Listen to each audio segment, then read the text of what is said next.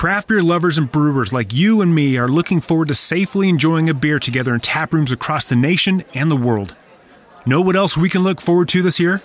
Brewery DB, the industry's only professionally curated source of brewery and beer information, is unveiling an all new platform for brewers and fans of craft to find the ultimate brewery experience. Brewery DB is the most complete database of breweries and beers available. More than a million craft beer lovers visited breweries in 2019 after searching for and planning their visits at brewerydb.com.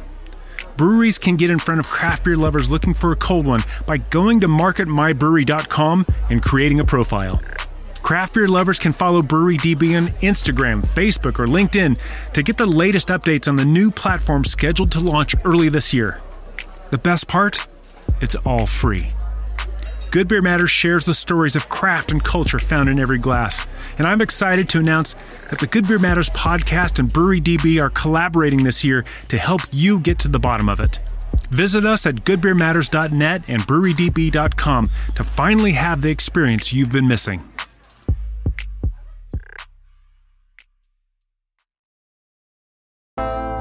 My name is Jeremy, and this is Good Beer Matters. You've got a dazzling array of, of options for what can be chocolate. But it feels more akin to beer and where you have this very broad range of experimentation. Chocolate and beer deserve our attention and they deserve our uh, holistic attention if we're really going to get the most out of them. In a world of fusions, collaborations, and collisions of flavor, few are as exciting as that of beer and chocolate. My next guest made a name for himself in the world of beer as a writer and educator, but one day he discovered bean to bar chocolate and now takes us on a journey as he explores both. I've studied, traveled, and tasted my way through some of the best beer the world has to offer. Over the past few years, I've also spoken to beer industry leaders from around the globe, and one thing is certain the art, the science, and the culture of beer has more of a profound effect on us than we realize. There is a story of craft and culture found in every glass, and I intend to get to the bottom of it. These are the stories of us, of great food and the beer that brings it all together. I hope you enjoy episode 68 of Good Beer Matters with certified Cicerone, writer, educator, and now podcaster, David Nilsen.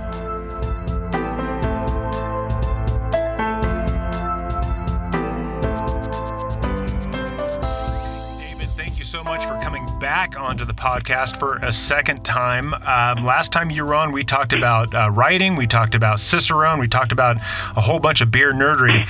This time, we have a completely different thing that we're going to talk about. Um, since we spoke last, you've become uh, kind of an educator and a connoisseur, not only of beer uh, but of chocolate as well. So I, I'm I'm really excited to talk to you about both of these things together. Thank you for coming back on the podcast.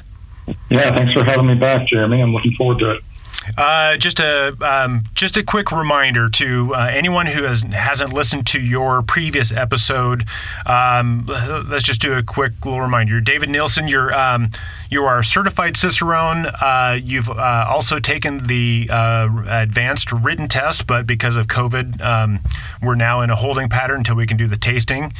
Um, but you're a writer, you're an educator, and you have a new podcast called Bean to Barstool about uh, uh, the the world of uh, beer and chocolate coming together. Have I missed anything? No, I think that covers it. Yeah, I've got my uh, David Nilsen beer website for my normal beer writing stuff, and then just launched Bean to Barstool. Uh, first episode went up in August. Awesome. Um, and I have listened to that podcast. I I don't you know I don't know if I've gotten through every episode yet, but I've uh, I've definitely cherry picked and um, just the way that you put that together, it, it's informative, it's exploratory, and dare I say a bit on the poetic side. Um, you know, being a podcaster myself, I, I, can just tell listening that you put a lot of work into that thing. So um, hopefully people will go and listen to your uh, Bean to uh, uh, Bean to Barstool podcast as well. But Um, uh, before we dive into that, um, so we, we know about your background in beer. I mean, you're you're on your way to becoming an advanced cicerone, um, but this whole chocolate thing is is kind of is new to me, and I know next to nothing about chocolate. What is your background in chocolate? Sure. Well, like most uh, people, you know, I've always enjoyed chocolate as just a treat. It was part of childhood and had that nostalgia to it. Um, about probably three or four years ago, I started to get more interested in chocolate just purely as something ancillary to beer. I had someone who wanted to do a chocolate and beer pairing. And I figured, well, I know beer and I know flavor pairing, so let me pick up a little bit of, of knowledge here around chocolate and I'll put together this pairing. Uh, when I did that, and it was it was fine, uh, but I quickly realized that there was a whole lot more knowledge to chocolate that um, that deserved my respect and my time if I was going to actually be doing any sort of events or anything like that with it. So uh, there was a, a, woman who runs a um, anti-slavery shop in Dayton, Ohio, who sells all um, goods from around the world that are 100% slavery free. Uh, and a large part of that is chocolate, because one thing that a lot of people don't realize is that there is a major uh, labor and ethics problem within large scale chocolate production. Somewhere around 70% of the world's chocolate has child slavery or slave labor somewhere in its supply chain. Oh my gosh, I had no um, idea. And so, yeah, bean to bar chocolate, one of the major things behind the movement for small batch independent chocolate production is not just quality and really, really good flavor, because you know the other part of the issue with mass produced chocolate is much like mass produced beer it's homogenized and um, you know it tastes good but there's not a whole lot of variety and nuance there. So while bean to bar chocolate is focused on flavor and quality the significant part of it is removing those labor abuses from the supply chain uh, and making sure that a producer can trace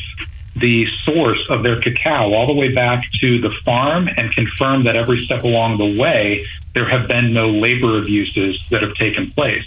Uh, it's one of the reasons that craft chocolate is so much substantially more expensive than what you can buy uh, in the checkout aisle at the grocery store. You can pay 75 cents for a Hershey's bar, and you might pay more than $10 for a bean to bar chocolate bar. Uh, that's not just premiumization. That's not just oh we we make it small batch, so you should pay us ten times as much. It's chocolate should cost that much. it, the reason it doesn't cost that much in most of your supermarket chocolates is because they are taking unethical shortcuts in their supply chain and the labor uh, that goes into the production and harvesting um, and processing of cacao for chocolate production. So, uh, London Co. runs a uh, shop here in Dayton, Ohio called Peace on Fifth. And in addition to a variety of other goods, she sells a lot of bean to bar chocolate. Um, and I went into her shop um, just to, to learn a little bit from her and to buy a few chocolate bars. And one of the amazing things about London is that you cannot spend less than 45 minutes in her shop because she will open chocolate bars and give you, uh, you know, free samples and walk you through a tasting. And she's got this magnetic and, and charismatic uh, personality uh, and passion behind her love for chocolate um, and and the tasting process. And so, very very quickly that um, became sort of contagious to me, and I recognized that chocolate was just as rich of a world as craft beer was. Um, so I started. I, read a book by an author named Megan Giller. She wrote a book a few years ago called Bean to Bar Chocolate, that is sort of the the Bible for uh, for craft chocolate right now. And as I was reading that book, I was recognizing all these corollaries over to the craft beer world, both in terms of uh, production and flavor and the way that um, uh, ingredients were used, but also in just the cultures. Um, craft chocolate is very much like craft beer was a couple decades ago, where it's this new, fresh, very small world uh, and there was just a lot of crossover there that I recognized. And so from there, it's just been a gradual growth in both knowledge and, and passion along the way. I still know way, way more about beer than I do about chocolate, and um, I definitely would not ever consider myself a chocolate expert at this point. I have so, much left to learn um, uh, compared to a lot of the, the chocolate professionals out there. Um, but about a year or two ago, I recognized that chocolate could very, very easily become sort of a secondary uh, career path for me. And I began recognizing more and more the ways that chocolate and beer can come together, both in terms of collaborations uh, between breweries and chocolate makers, pairings, um, flavor commonalities, ingredient commonalities, uh, and decided that I would launch a podcast to explore those.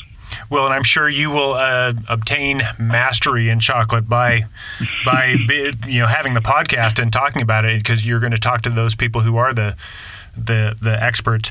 But um, my my uh, encounters with really good chocolate, granted, like, as you said, everyone likes chocolate except for like two people in the world. Um, I, you know, I, we all grew up with uh, Mr. Goodbar and Hershey's and, and Snickers and all these all these mass produced the the uh, the macro American lagers of the chocolate world.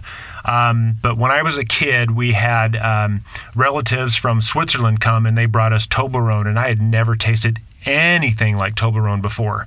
Um, and granted, that was a milk chocolate, but it was a milk chocolate unlike anything else. Now you can find Toblerone almost anywhere. Um, and then we had relatives come from England and they brought their I forget the brand, but it was another type of milk chocolate, but it had like berries and almonds, and and it was a, again a different quality, a different uh, flavor profile that um, that I, I, still have a flavor memory of. And I was uh, uh, a couple years ago, we had some um, neighbors that were from England, and they happened to have an extra bar, and it gave it to us, and I was like, oh my god, I remember that flavor from being 11 years old in England and tasting this stuff. Um, mm-hmm. And so I I I I quickly realized that you know there is a rabbit hole in the chocolate world that I could follow when I'm you know when I'm done with this beer thing. Maybe I'll dive into the chocolate world, but but here you are, kind of bringing everyone down that rabbit hole with you. Um, I, I, want to make sure we tap our foot on the base as we circle around this whole whole thing. Um, will you very very quickly just give us a uh, brief understanding of how chocolate is made? Sure. So chocolate is made from uh, cacao, which is a tropical fruit.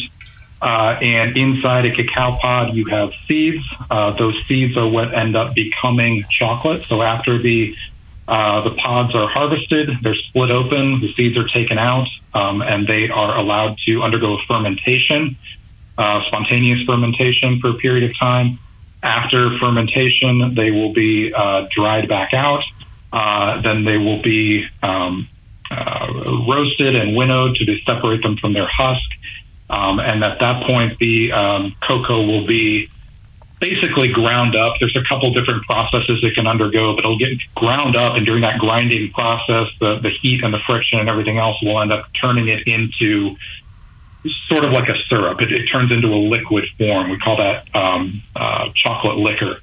And then at that point, depending on the type of chocolate that the chocolate maker wants to make, it might have other things added to it, like sugar or milk powder um, or things like that. It will then be tempered, which means that it gets um, melted and uh, then solidified and melted and solidified in order to create a, um, uh, a structure within the chocolate that will allow it to hold a shape um, and not re-separate uh, and not um, melt too easily and things like that. And then it gets molded into a bar shape and packaged and goes on from there. And, and there, are, there, are, of course, little, you know, variations in there depending on the specific thing that's going to be made, but that's sort of the, the crash course process. Sure, and, and kind of like brewing beer, you you take grain and water and, and hops and boil it and add yeast. Um, and so there's anyone who wants to learn more can go back and look at that uh, book you mentioned, especially the bean to bar chocolate. Um, mm-hmm. But you mentioned that there's some corollaries between the beer world and the chocolate world, and and I know you're also, um, especially with your podcast, um, you talk about um, uh, flavors. Uh, what I'm interested in hearing about uh, is is the corollary in the and particularly the the um, the, the, similar and the dissimilar vocabulary between beer and chocolate? Mm, sure. Well, one thing that's important to, to keep in mind, and I think any of us can do this when we're looking at a uh, a food or drink field that we're not familiar with, is our brains tend to simplify things down to where uh, if you if you're not into craft coffee or you know like like artisan coffee, then there is one flavor in your mind that is coffee. So something tastes like mm-hmm. coffee or it doesn't taste like coffee. Then when you get really into coffee, you realize that every single coffee has ten different flavors in it, and there's all these different nuances and subtleties. So uh, with chocolate, a lot of people coming from the craft beer world who, you know, they've had chocolate as a kid, they've had the same relationship to chocolate that most people have there is one flavor that is chocolate. And what you quickly discover when you get into the chocolate world is that there are a thousand flavors that are chocolate. There is no one default, you know, uh, simplified least common denominator chocolate. There is cacao from all over the world that has its own terroir and different flavor characteristics to it. Um, and depending on how the chocolate maker is going to process that and what they're going to add to it, it's going to have additional layers of complexity to it. So one of the corollaries um, uh, that's very easy to establish between these two worlds is that there's no one thing that's beer and there's no one thing that's chocolate. Um, you've probably, I know you've done some education events. You've probably had somebody in a class who tastes a Munich Helles or something like that, and they say, this tastes like beer mm-hmm. because that is that sort of default understanding of what beer tastes like because the first thing that everybody had was pale lagers. Uh, and, and, and know, they hadn't gone through the process that, of learning how to unpack that and and pull mm-hmm. those things that experience apart, um, which is yeah. which is why you and I get to do what we do. But um, but uh, chocolate is, as you're saying, very much the same way. Yes, absolutely. So you have not only do you have uh, origin differences in terms of chocolate from Madagascar and chocolate from uh, you know the Solomon Islands or wherever it is around the world that has differences and variation, and that'll change year to year, much like wine will, wine grapes will. But you also have different um, categories of chocolate. You have dark chocolate that doesn't have any uh, milk powder added to it. You have milk chocolate that, that does have that milk powder in there. You have different levels of sugar that are added. You have white chocolate, which is actually chocolate. It's made with uh, cocoa butter in there. Um, you have um, uh, you know, inclusion chocolates that have all sorts of additional ingredients. So when you think about all the beers that have different fruits or different spices or uh, or chocolate or coffee or all these different things added to them, you have inclusion chocolates that can have the entire world of flavors and ingredients added to them to complement whatever the underlying chocolate is doing. So uh, you've got a dazzling array of, of options for what can be chocolate. Uh, and I think that's one thing that um, is that's the first thing I think that people have to realize because we all grew up with chocolate. We've all had a few chocolates as an adult where, you know, we had that one Dove dark chocolate or Ghirardelli milk chocolate or whatever. We've had those couple like premium supermarket brands. And so we've got like, all right, this is what chocolate tastes like.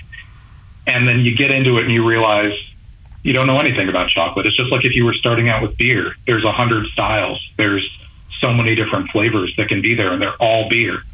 There's so many different things that chocolate can be and they're all chocolate. And and that's just exciting coming from uh, a, a um, I'm going to coin some terms right now. Please forgive me, but some like uh, flavor tourists or some uh, uh flavor poets. You know, it's it for you know someone like you and me who really. Um, love to explore that world of flavor and the and the stories behind that, the origin stories behind this stuff.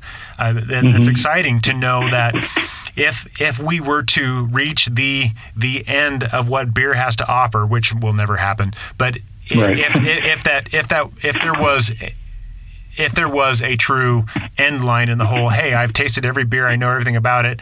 Well, now we can go into cheese, we can go into chocolate. We can, I mean, there there's a never-ending uh, offshoots of this rabbit hole that that we could go on, and and for me, that's just absolutely exciting. Yeah, it's it's very exciting. I think that's one of the things that I love so much about it. Like I enjoy good coffee, I enjoy good wine, I enjoy good bourbon and all those things.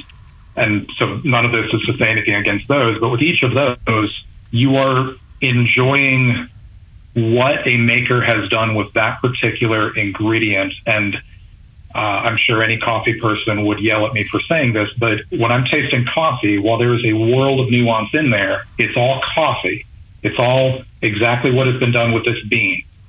With cacao, with chocolate, uh, you have all these different categories of how that can be processed and what can be added to it, and all these different inclusions and um, all these different things. And I, it really does feel more akin to beer, not necessarily like it is better or more complex than something like coffee or wine, but it feels more akin to beer and where you have this very broad range of experimentation that can take place. And I think that's what made me grab onto chocolate, where I enjoy coffee and I enjoy wine, but there's sort of things that sit on the side for me. When I got into chocolate, I realized that there was as rich and as varied a world as I had already enjoyed within beer, and that's what made it so exciting. Well, you sound like a beer guy through and through, so uh, I, I, I I appreciate that.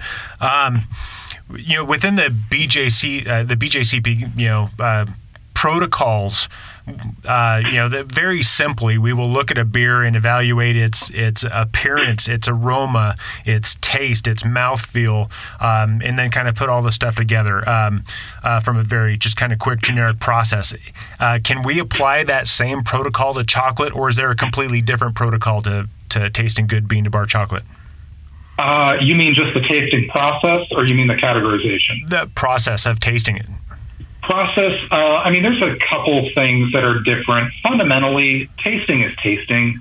You know like if you put in the work to become a conscious and intentional taster in any field it probably gives you a little bit of a boost when you're approaching something else just because you've got that mindfulness that recognition that you've got to pay attention to all of your senses. It's not just taste um, how your sense of smell interacts with your sense of taste. If you understand that wherever you've come from, whether it's beer or, or wine or whatever, that's going to prepare you for tasting anything else. So just because of the format of chocolate, because it is a solid object, there's a few things that are different. Um, but fundamentally, you're doing the same thing. You're applying all of your senses and just doing that in a mindful way. Uh, when you're using your sense of sight in beer, you're looking at things like clarity and uh, head and, and color and things like that. With chocolate, you're looking at shine. You're you're making sure it's not dull. You're making sure there's not um, uh, blooming, which is where the the cocoa butter has sort of separated from the rest of the chocolate. You get that white across the surface. But you're still just paying attention with your eyes, just like you are with beer. So even though the physical details are different, you're basically doing the same thing where you're walking through each of your senses and just making sure that you're paying attention in a mindful way. And so, uh, for anyone listening who is not as adept or as knowledgeable about drinking, uh, tasting beer or, or tasting chocolate, um, you know, I, I often like to pull it back, um, like the conversation you and I had beforehand. It, for me, it's that uh, answers the question, so what? I mean, we don't need, it's not dire that we need to know what's going on to enjoy the beer, to enjoy the chocolate. But I always pull it back to mm-hmm. uh, that uh, whole appearance thing. Um, I, I, always uh, use the analogy of going on a date. Like if I'm if I'm going to go on a, a nice date with my wife, I don't need to know all the details and the nuances of what she's wearing. But if she puts on that little black dress, all I need to know is take one glance and I know, wow, she looks dynamite. Um, and, and, and, but I don't need to look at uh, the, the the length of her skirt and the trim of her waist and the, you know whatever the fashion terms are. I don't need to know this stuff. I can just still appreciate it just by looking at it, and I can know whether wow that looks good or wow that does not. Sure. Yeah. So with with chocolate, um, some of it is going to tell you more about if, if we're just talking about that appearance. Some of it's going to tell you more about the condition of the chocolate. Uh, the taste will definitely change over time. It may or may not get worse. Uh, it might get a little bit duller, but if you see something like that blooming, like that white that's appearing on the bar, that is probably either a bar that has been exposed to excessive heat. So you shipped it in the middle of summer and it melted on the way there and then mm. re-solidified in your mailbox. That's happened to me. Um, or it's old, you know, it's a couple years old and it probably still tastes fine. It doesn't go bad, but uh, it tells you that you're probably not working with a bar that's in peak condition. One thing that you're going to get from that bright, glossy appearance um, is a an awareness of proper tempering that the chocolate maker knew what they were doing and getting this bar into its finished form. And one of the great things about chocolate that I love that just doesn't apply with beer is the mold, which is the the actual shape of the bar. And chocolate makers will stamp often a personalized logo or design into their chocolate bars, and they are just gorgeous. It's just like a beautiful beer label. It doesn't necessarily tell you if the beer inside is going to be good, but it is something additional to appreciate and take a moment to recognize that the the brewer and the artist has tried to put you in a certain mindset before you you know you open it to taste the beer. Um, looking at a chocolate label and then looking at the bar itself, um, is the first step in actually enjoying it, uh, even if it's not going to tell you that the bar will taste good or not. Um, assuming it is going to taste good, it's one more step of getting to enjoy it. I get to actually enjoy this with my eyes, and then I will enjoy it with my nose and my tongue and uh, you know the rest. So um, there are a few things that a chocolate taster can learn from uh, the appearance of the bar. But even before you get to that, if you don't even want to learn those things, there's enjoyment to be had just in recognizing the attention that has gone into making this a beautiful object that you're then going to break apart and taste. Oh, and and uh, yeah, for me, I, I go back to that same analogy. Um, you're going on a date with your wife, and she's either wearing uh, sweatpants and a and a oversized sweatshirt, or she's wearing a black dress. It's still your wife. You're still going on a date, but it's going to well, be Jeremy. Two, Jeremy, two I don't know about you, but in 2020, plenty of our dates have been in sweatpants because we've been staying home. So yes, I know, and I'm, I'm yeah, yes, uh, and I'm looking forward to the uh, black dress dates in 2021. Um, but you know, here we'll knock on wood for that one. Um, is the uh, when you're tasting chocolate, are you still going through the aroma, the mouthfeel, uh, the uh, I'm sorry, the taste and the mouthfeel and and all that process as well? Is there a similar protocol there? Yeah, functionally. I mean, again, uh, differences of detail just because of the difference of format. But yeah, you're you're still paying paying attention to the same basic things. Um, one interesting thing that you get to do in chocolate and honestly, once the chocolate is well made, it's it's not so much telling you something about quality as it is just sort of a, a ritual that's fun. Is the snap. So you uh, you hold the piece of chocolate up close to your ear and you snap it with your fingers to hear how firm and crisp that snap is. Mm. Uh, depending on the thickness of the bar, you know, it'll have a slightly different sonic quality. And ostensibly, it's to tell you how well tempered the bar is. So if it's sort of a dull, flaky break apart. Maybe it's not as tempered as well. But to be perfectly honest, once you get into pretty well made chocolate, that's not really the case. You're, it's generally going to have a, a pretty firm snap. It's more just a ritual. It's kind of a fun way to to signal to yourself that you're about to taste this. You get that little snap of the, the chocolate. But beyond that, yeah, you're you're smelling it, although you can't generally smell it as freely as you will beer because um, while it's in a solid form, it's not those uh, aromatics are not as volatile. So you're getting more of the um, the flavor and the smell of the beer once it's in your mouth and, and melting, and you're getting that retronasal aroma, uh, much like you do when you're actually tasting a beer in your mouth. Uh, you're putting that chocolate on your tongue, you're letting it melt, taking your time with that, let it melt for 30 seconds, 45 seconds. Don't just chew it up like you might if you're snapping off a Hershey's bar or something let that melt and that'll release those aromatics. You're paying attention to texture with that because there can be a wide variance in texture of different bars depending on cacao percentage or what uh, inclusions have been added to it. So there can be a really wide range of how that bar will actually feel on your tongue, um, how quickly it melts. Um, and then, you know, you're just paying attention to the same things with flavor that you do with beer, you know, walking through um, each different thing that you're tasting, what does it connect to from a memory standpoint, trying to place those things. one of the fun things with chocolate, and I do uh, explore this a little bit in the podcast, um, is that because all of us grew up with chocolate from the earliest age, whereas most of us didn't have beer until much later, presumably. Uh, chocolate is inherently nostalgic, and we do have direct childhood memories connected to the consumption of chocolate. I've tasted beer and had childhood memories, but it's because there's some flavor note in there that is reminding me of something else that I smelled or tasted in childhood. Whereas with chocolate, there can be times where you're directly remembering a very, like, very direct chocolate flavor that you had uh, when you were growing up. And so there's this inherent nostalgia to it.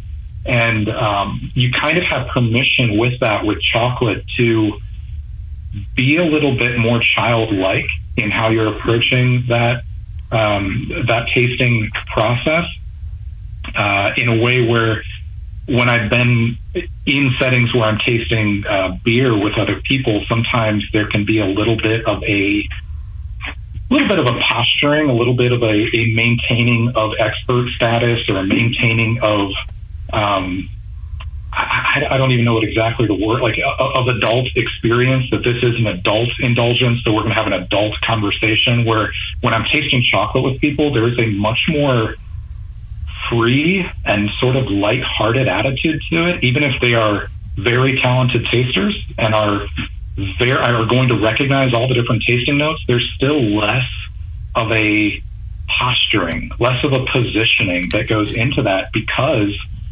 this is something that that we enjoyed for the first time when we were four years old or whatever it was.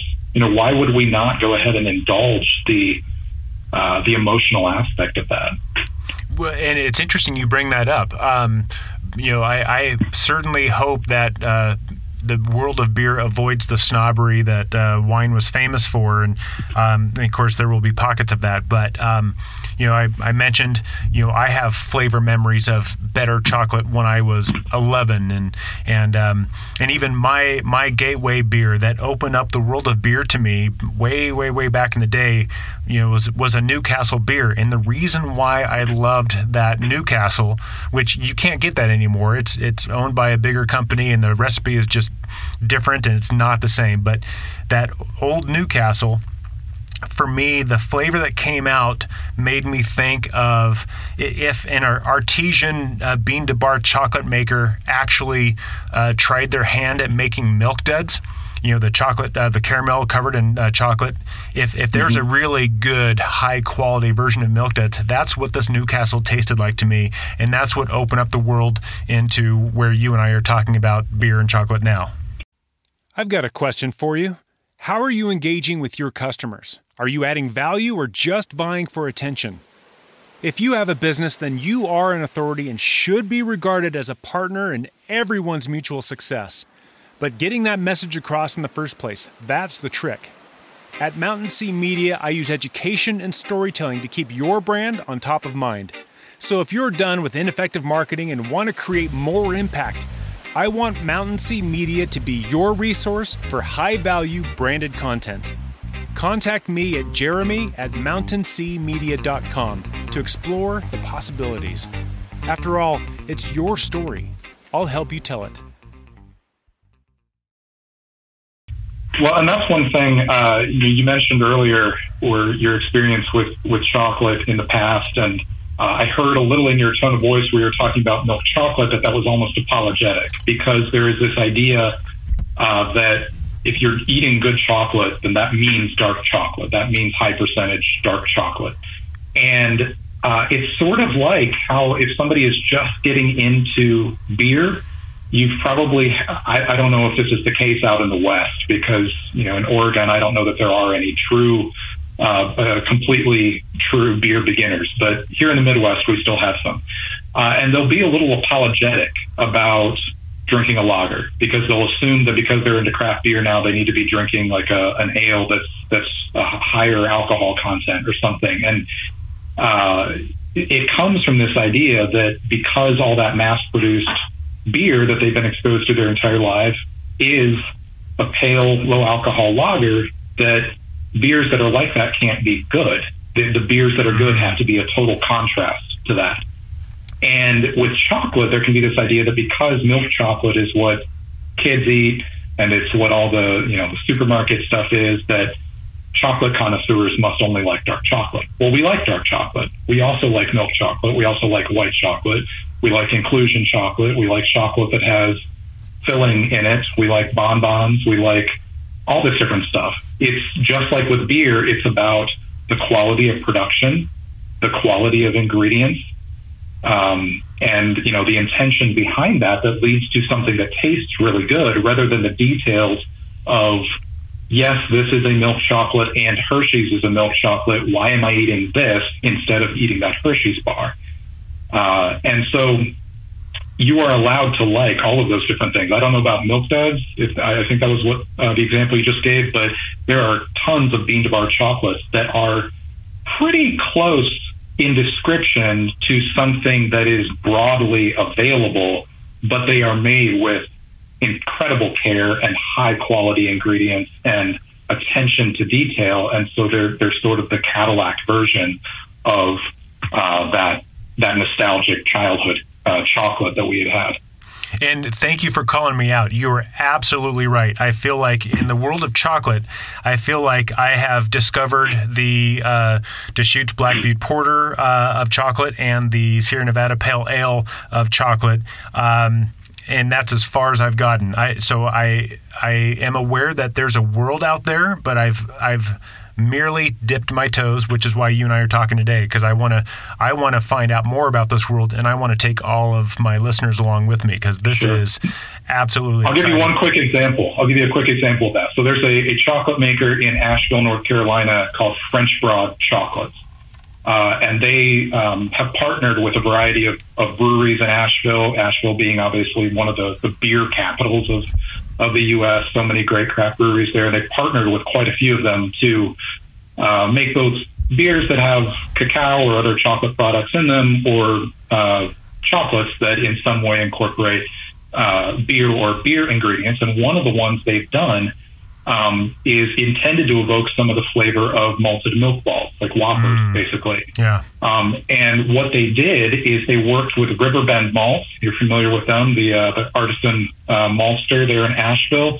Uh, they worked with them to get uh, malted powder, like malt powder, and then use that in a fairly low percentage milk chocolate, like 44% milk chocolate, uh, and the flavor is just like the best malted milk ball you've ever had. It's a high quality bean to bar chocolate. It's not cheap because, again, going back to the the uh, the labor abuses that chocolate is rife with, you're not just paying for premiumization. You're paying for for you know small children not harvesting your chocolate for you.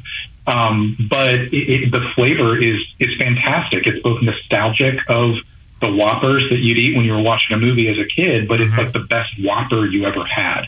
And it's allowed to be that. It doesn't have to um, abandon those nostalgic flavors just to be good chocolate. And I think that's an important thing for people to understand is that if you're getting into good chocolate, you don't just have to eat 80% dark chocolate that is bitter and you're not sure if you actually like this.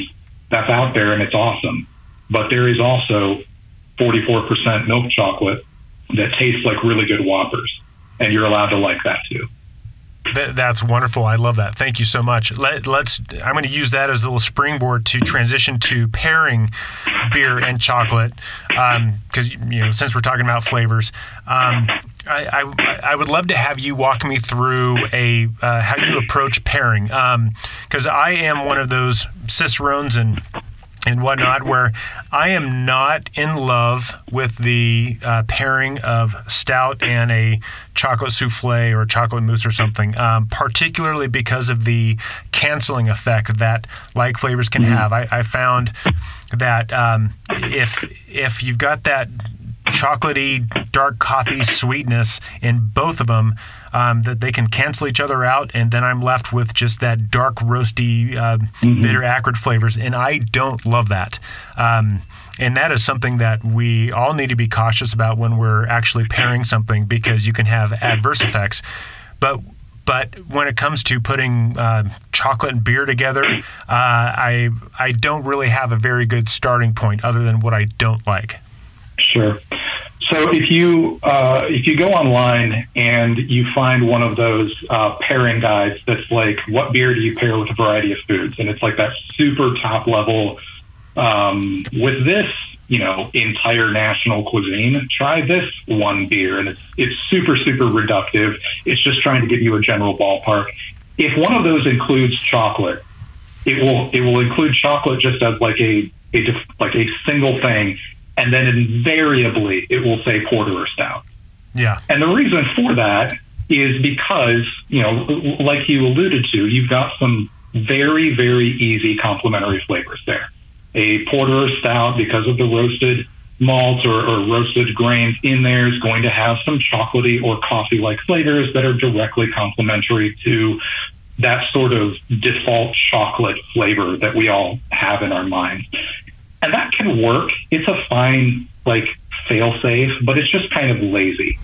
It, it doesn't go any beyond like the entry level of how you put these two things together. And so there are porter and stout pairings that I recommend, but it's with very specific beers and very specific chocolates where there is something unique happening there.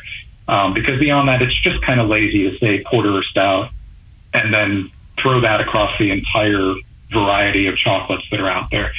Um, so when you're pairing, uh, there are there are sort of layers in which you can take this. You know, you can get super super granular and say this one particular bar with this one particular beer, and the, here are the specific ingredients that are in those and the, the flavor profiles, and this is exactly what it's going to come out like at the end. And that is really really fun but if somebody doesn't have availability to that particular beer, it's more just sort of an intellectual exercise for them to look at that. And so you've got to pull back a little bit, a layer, and look at sort of broad categories. Um, and if you want, you know, we can talk about some of those, um, or we can just talk about the sort of the process of tasting these things together. Which which direction do you want to go there? Well, let, us just start with a kind of a macro view uh, process. Uh, um, I mean, slightly deeper than a thirty thousand foot. Um, I, I, would love to spend the time to talk about this bar with that beer. That would be incredible. But um, for the sake of time, um, I, would love to get some general principles so that I and my listeners could then go out and find a good bean to bar chocolate and a beer and start trying to put it together. Sure.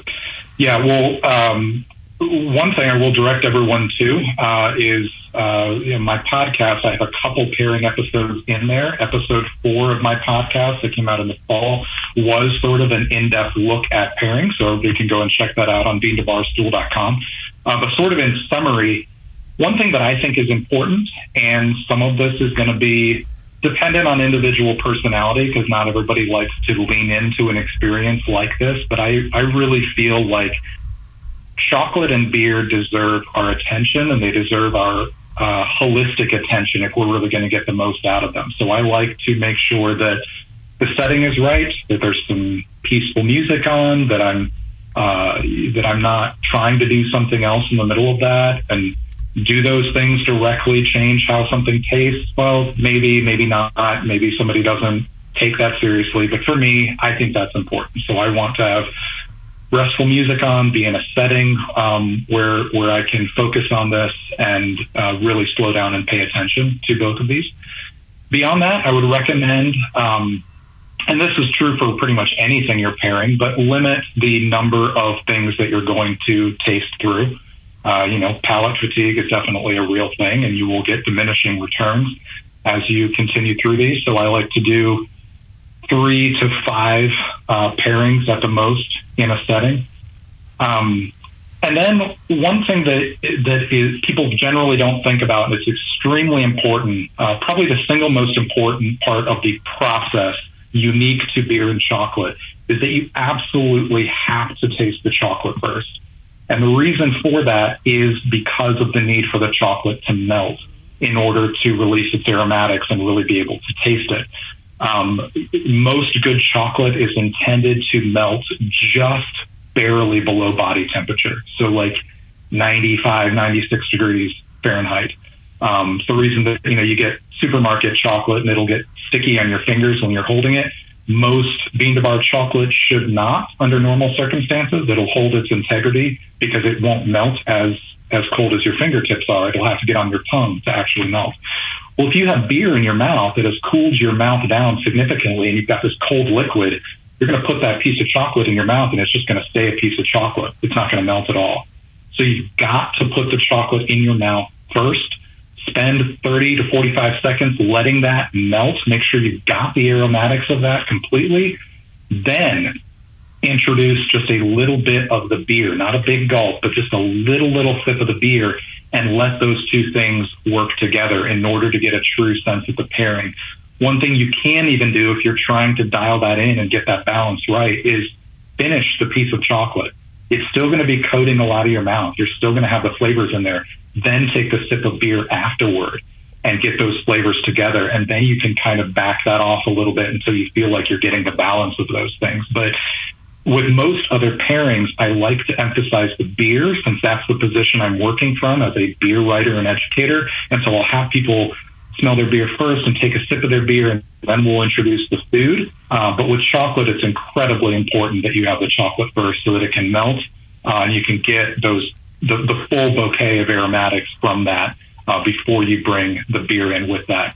You're going to be looking at very small samples, so um, no more than an ounce or so of chocolate.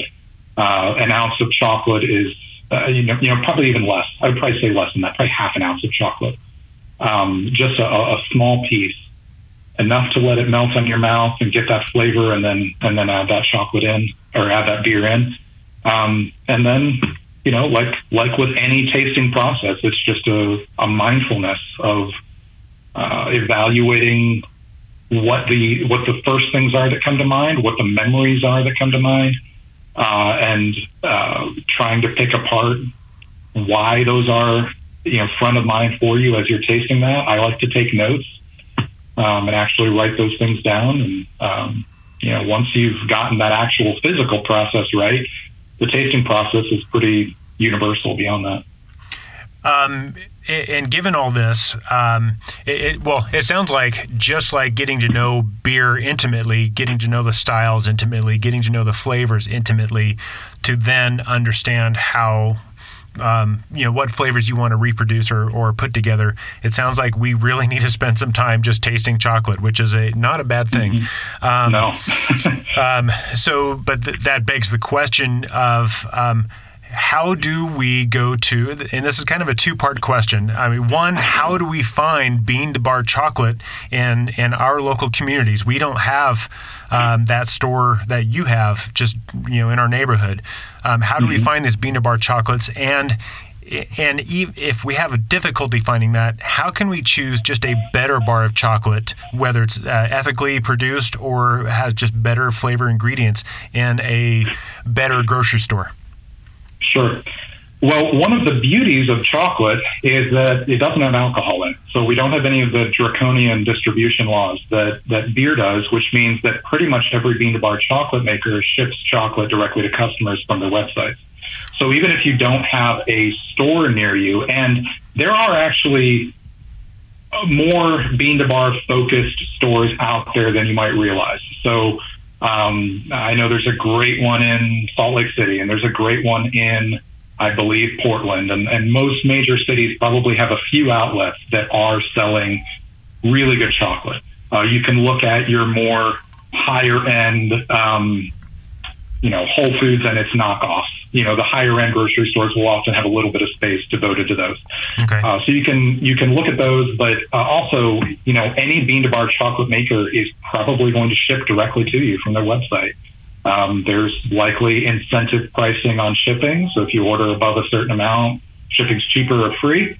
Um, and it, it, we don't have the problem with beer, where where you live around the country is what beer you have access to because of distribution laws, and most most states don't allow beer to be shipped uh, across state lines. Into, or, or having my ten year old sign for the delivery that that never goes exactly. over well.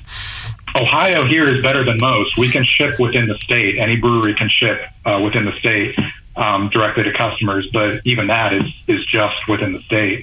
Mm. Um, but chocolate doesn't have that. So whether you have a store near you or not, you can get good chocolate both from the makers and there are online stores that conglomerate, you know, of dozens of, of chocolate makers and will sell. So Bar and Cocoa, all spelled out, barandcocoa.com is one that I use that has goodness, I don't even know, maybe 100 bean to bar chocolate makers on there um, that will ship directly to customers. So even if you don't have a store near you, there are definitely um, options for, for getting uh, chocolate to your home.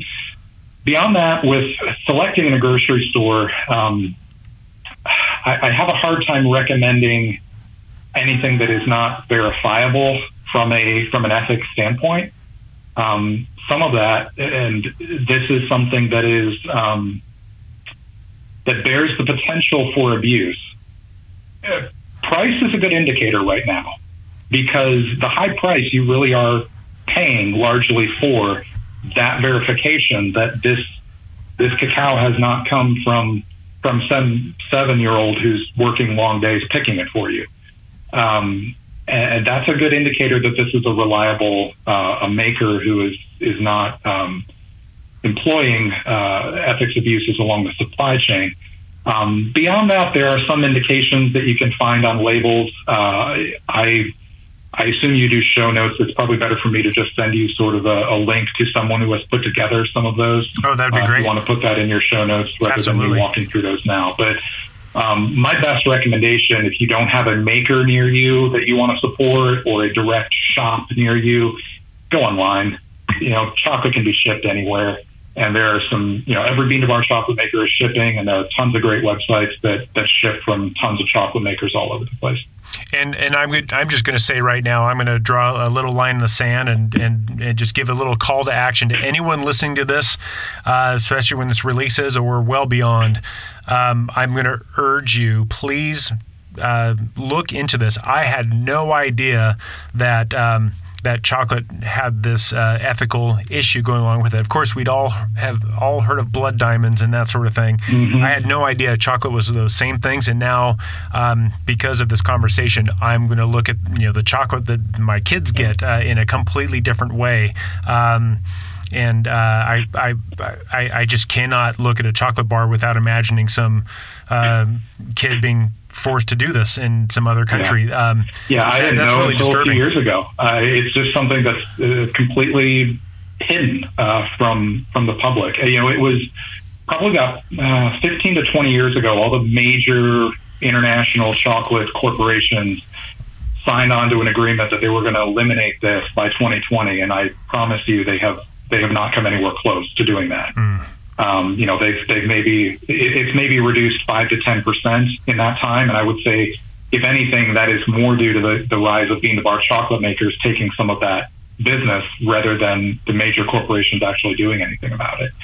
Um, and you know, one of the the problems with this is when you look into this, you're going to see it's a lot more expensive to eat good chocolate, and that can start to feel like, well, why should I pay this for good chocolate? And the the the important mindset to look with that from. It might have to affect how much chocolate you purchase, obviously, uh, depending on budgets and things like that. But the important mindset is not these bean to bar chocolate makers are now charging so much more. It's that those major corporations never should have been charging as little as they were to begin with. They were only able to do that by the equivalent of sweatshop labor. I mean, that's not that's not directly applicable to how chocolate is produced, but that's what it is.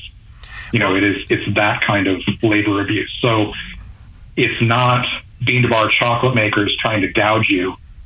It is major chocolate corporations just not giving a shit who they have to step on along the way to sell you a $1 chocolate bar. And it's interesting. I, I, have not done a podcast dedicated to the dirty politics of beer. Um, mm-hmm. I'm not entirely certain I want to, but we have uh, dipped our toes in it with different guests along the way. Um, uh, you know, we've talked about uh, the the tied houses in um, South Africa and the uh, European uh, uh, Beer Consumer Union.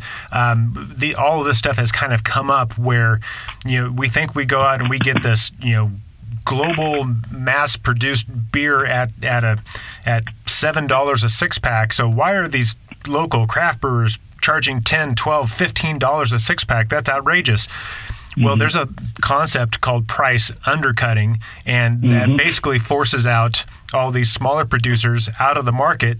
So when you finally dominate the market, then you can charge whatever you damn well please. Um, and uh, yeah. and if anyone listening to this cares about their freedom of choice, their freedom of ethics, and and being good global neighbors and citizens, then this is something to really pay attention to and realize that this is for me. This is that so what um, thing that it, it you know choose your beer knowing and know exactly the impact it's going to have. It's not just a six pack. There's there's more to it than that. Same thing with chocolate. I'm now learning, and so please my listeners, please um, draw your line in the sand and decide uh, how you're going to move um, from here on out. Yeah, well, if anybody wants just a great primer on everything we're talking about right now as it pertains to chocolate, from the ethics to how it's made to um, the tasting process and everything else, that book that I mentioned by Megan Giller that is just called Bean to Bar Chocolate that is your your absolute best source. It is sort of Randy Mosher's tasting beer, where it's just the introduction that you get when you're you're trying to learn more about beer for the first time, or at least it's the one that I recommend. The book by Megan Giller is a fantastic place to start. And and I'm going to have all that stuff in the show notes. Anything you have to contribute to the show notes, David, please uh, send it my way. Sure. Um, uh, so kind of part of that same wind down process. You've already gone through this process with me, so I'm going to mend the questions a little bit. Um, but uh, once again, I get to wave my magic mash paddle, and you get to be king of the beer and chocolate world for a day. Um, last time you were king of the beer world, you uh, limited the amount of IPAs that were available. Um, uh, so that so that is that is done, uh, Your Royal Highness. What are you going to change in the beer and the chocolate world today? What's really fun is that when you were giving that lead in, I honestly could not remember how I had answered that question last time. So I was kind of waiting with bated breath for what I had, what ruling I had given uh, the last time. Uh, on chocolate and beer, as they pertain to each other, I think the biggest thing I'd like to change is um, getting brewers who work with chocolate away from the idea that there is one thing that is chocolate. Because right now you'll see on beer labels, you know, there's tons of chocolate beers, especially with the popularity of pastry stouts right now. You'll see um, made with uh, Tahitian vanilla and coffee from ABC coffee makers down the street and locally harvested raspberries and chocolate or and cocoa. And it won't say a damn thing about what they actually use because they don't care because it's just it's just an ingredient. It's a bulk ingredient. It's a default thing. Chocolate is one thing. And what I want to see, and it is starting to happen, is more and more of a recognition of cacao or whatever form of, of the, the product that's being used, whether it's cacao nibs or husks, or there's even a, a, a few brewers working with cacao fruit itself and things like that, is a recognition of this um, similar to how coffee is looked at. You don't find a beer label that just says made with coffee. It's going to mention the local roaster they partnered with because the broader culture and, and beer drinkers have recognized that good artisan coffee is a thing. And so that's a valuable partnership to acknowledge that this local roaster is who we collaborated with.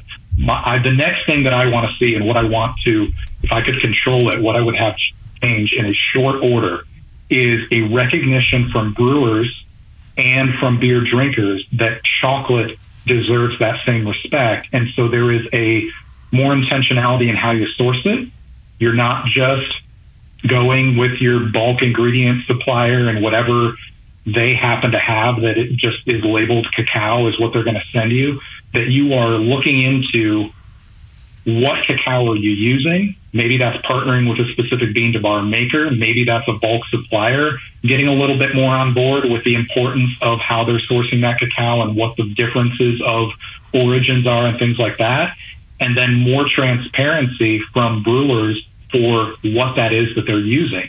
If they partnered with a chocolate maker, tell us who you partnered with. Where is it from? Is it from Ghana? Is it from Bolivia? Is it from Madagascar? Is it from Sri Lanka? What cacao did you use? What form did you use it in?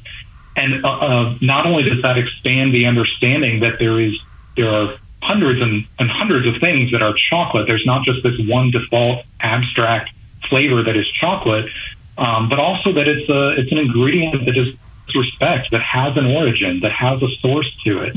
Um, that's also better marketing. That's a better story to tell. Just like with those coffee roasters, there's a reason that a brewer puts the name of the roaster and very likely, not every time, but very likely the specific origin of the coffee that was used because that's, that's a marketing tool. That's an additional story that you can tell.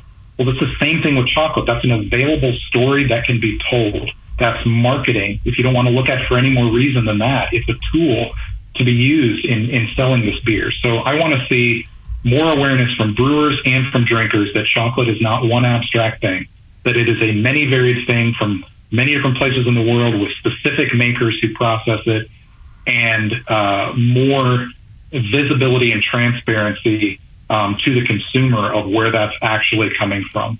Um, you wouldn't believe how often I have to chase down brewers when they've said they've used cacao to find out, well, what did you use? Who? Who's do, cacao? Do they even know? Where's? Uh, sometimes no. Sometimes no. Sometimes they don't want to share it. And that's not always a bad reason. If you just want to, you just for your own reasons, you don't want to share the source of your ingredient. I okay, but I'm suspicious of that. But um, yeah, there's times they don't know, or it's just oh, we just called our our ingredient supplier, you know, BSG, whoever it is, and and told them to send us some cacao. Hmm. So, okay, cool. Kind of, I mean, like, the beer might be good. It, that doesn't mean it's bad, but let's just put more intention into See this as one more tool in your toolbox, and it's a it's a toolbox that has a whole lot of stuff in it there's a whole lot of options uh, uh, there for what you can do with that. And that sounds like an extension of the uh, I want a beer flavored beer mentality. Mm-hmm. It is. That's exactly what it is. Is is there a chocolate version of a sommelier or cicerone at this point? Nothing. Nothing with a name to it. Um, there is a. I think there's a couple places that are certifying chocolate tasters, but it, it, it's nothing that has quite the same cachet um, chocolate is a pretty small world right now in terms of bean to bar. I mean, there's a few hundred makers, whereas you have 8,000 brewers in the U.S. You know, there's it's a fairly small world, and so um, it, while it has room for growth, it's really kind of fun the egalitarianism that exists within it right now. Um, of everybody kind of has access to, to everybody else. You can talk to makers, you can um, you can talk to the handful of chocolate journalists or, or, or professional chocolate tasters that are out there. And um, it doesn't quite have that internal infrastructure yet that beer has built into it. Um, it might get there. I, I hope the industry grows to the point that it does, but it's fun right now that it has more of a, a grassroots egalitarianism about it. Well, it sounds like you are poised to be a uh, chocolate writer and somewhat of a chocolate expert. Uh, chocolate writer. I, am gonna. I, I, did mean what I said earlier. I, I wasn't being falsely humble. I really am at the beginning of my chocolate journey in terms of knowledge. Um, I am acquiring that, but I would. There are plenty of, of chocolate friends that I have you know, just on, on social media who are far more seasoned tasters than I am. I'm a I'm a conscious taster in general, and that comes from my work to become that as a beer taster. Um, but I have so much to learn uh, in chocolate, and I'm I'm excited to I'm excited to do that, and I'm allowing myself the time to do that at a pace that is enjoyable and in a way that's enjoyable. Well, but I can only imagine what it'd be like to go back in time and become a beer writer and a beer podcaster in the 80s and early 90s, and yes. and, and what that would be. It, it you kind of have this opportunity to go back, kind of sort of go back in time, and and follow this chocolate path as it emerges to something bigger. That's that's exciting. I'm I'm excited for you. Yeah, I'm I'm enjoying it. I'm excited for what's ahead. Yeah, uh, this podcast will be proof that uh, I'm a, one of the ones that knew you first. Um, so uh, uh, you have one day left on this earth. What's your what's your beer and chocolate of choice? Oh wow! Am I pairing these? Is this specifically a pairing that I'm enjoying? Completely up to you.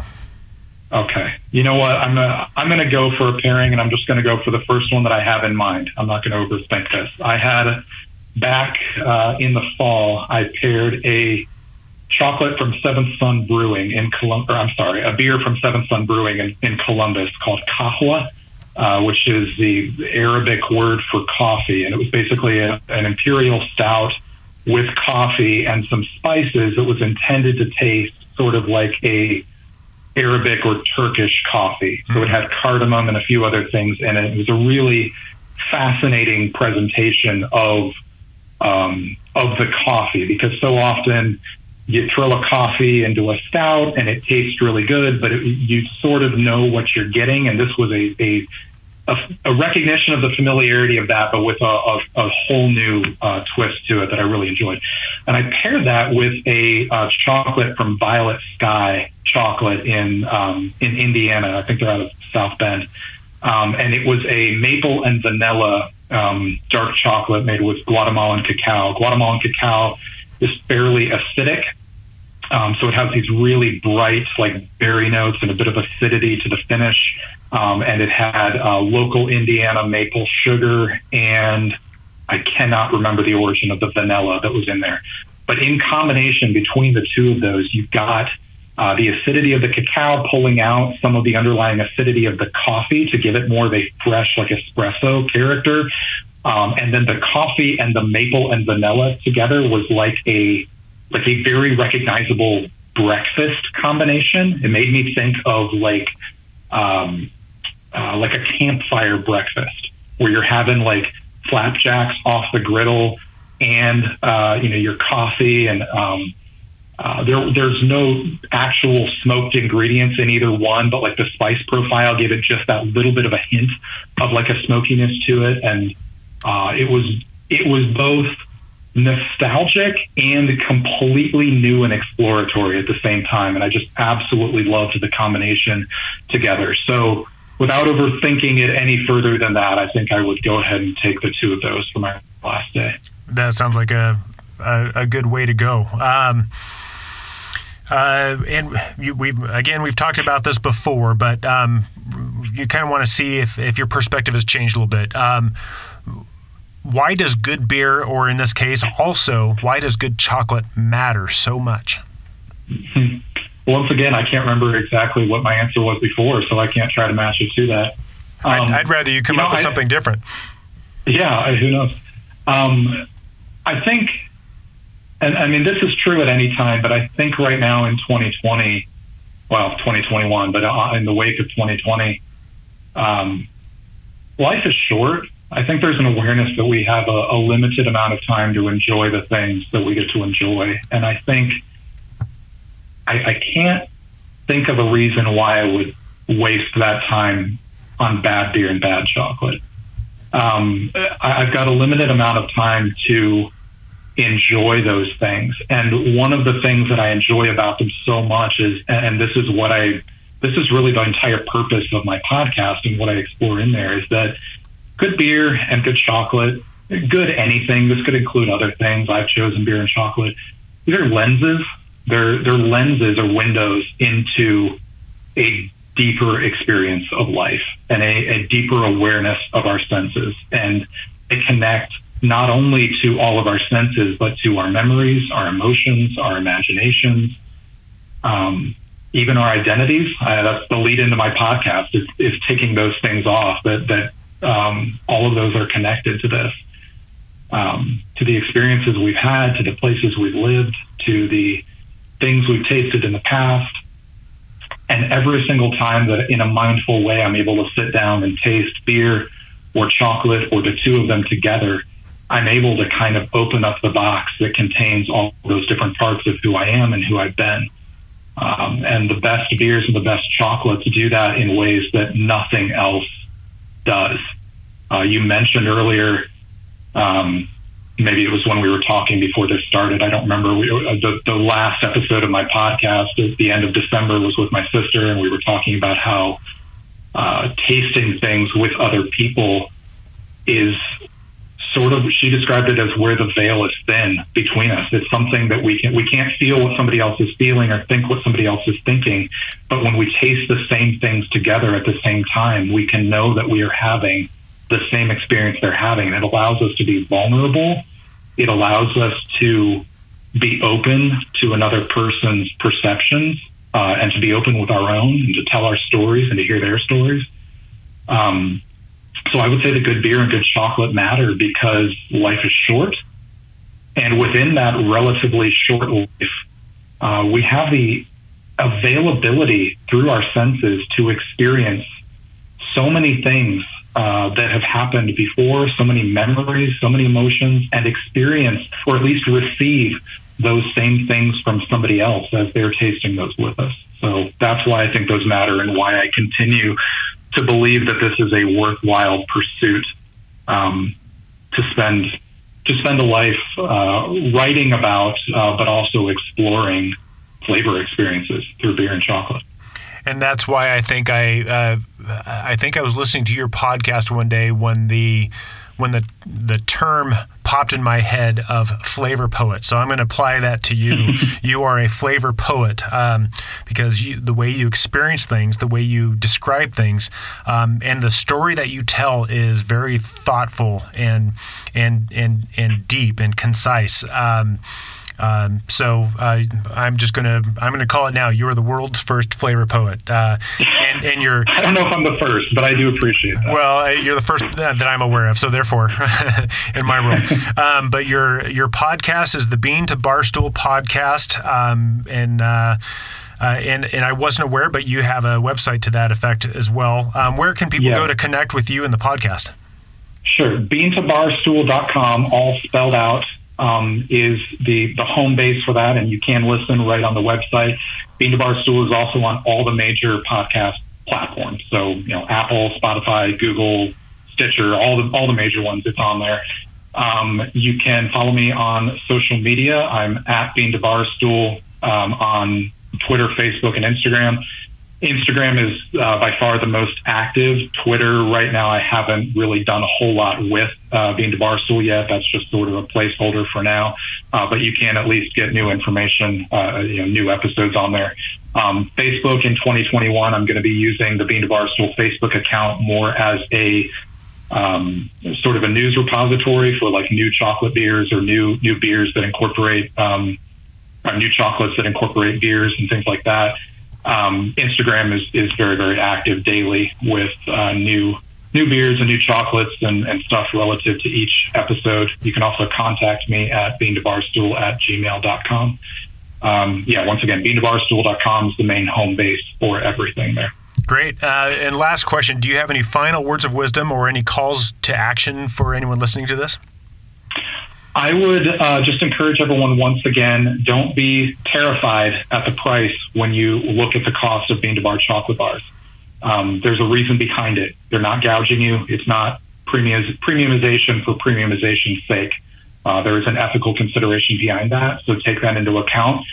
And also take in mind that where you might buy a Snickers bar at the checkout line and eat it on the way home or while you're driving home, To bar chocolate is much more of a thoughtful experience. Think about a three ounce bar of chocolate the way you might think of picking up um, a half a pound of a really, really good cheese that you've spent $15 on. You're not just going to plow through that thing. You're going to sit down in a thoughtful way and eat pieces of that cheese paired with your favorite beer or your favorite wine or whatever it is, or you're going to parcel that out among friends and do it that way. Think about that chocolate bar in the same way. This isn't something you're going to plow through on the way home from the grocery store. This is multiple tasting experiences you're going to have with that one bar in a thoughtful way, whether that's with other people or by yourself. Uh, and and think about that that sort of mindset shift when you're looking at the cost of a chocolate bar that is eight dollars or ten dollars or twelve dollars.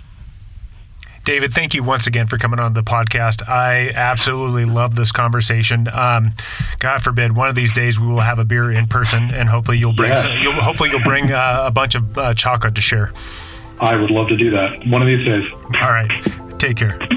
Yeah, you too. Talk to you soon, Jeremy. The world of fermentation and flavor is a vast landscape filled with, among other products, beer and chocolate. It serves as a backdrop for a story about craft and culture, perfect pairings, and the tension between humanity and profits. Every choice we make writes the next chapter. How the story ends is up to us. In the next episode, we talk to the experts to learn how to look at beer sales and crunch the numbers to make smarter business decisions. Good Beer Matters is a show about great beer, great friends, and the experiences we create together. But it's also about better beer education so you can level up your game. So if you're a beer and food professional or even a beer enthusiast, then please subscribe to Good Beer Matters podcast and go to goodbeermatters.net for more resources and next steps. After that, grab a beer, hang out with friends, and let the world open up. Thank you for listening. Cheers.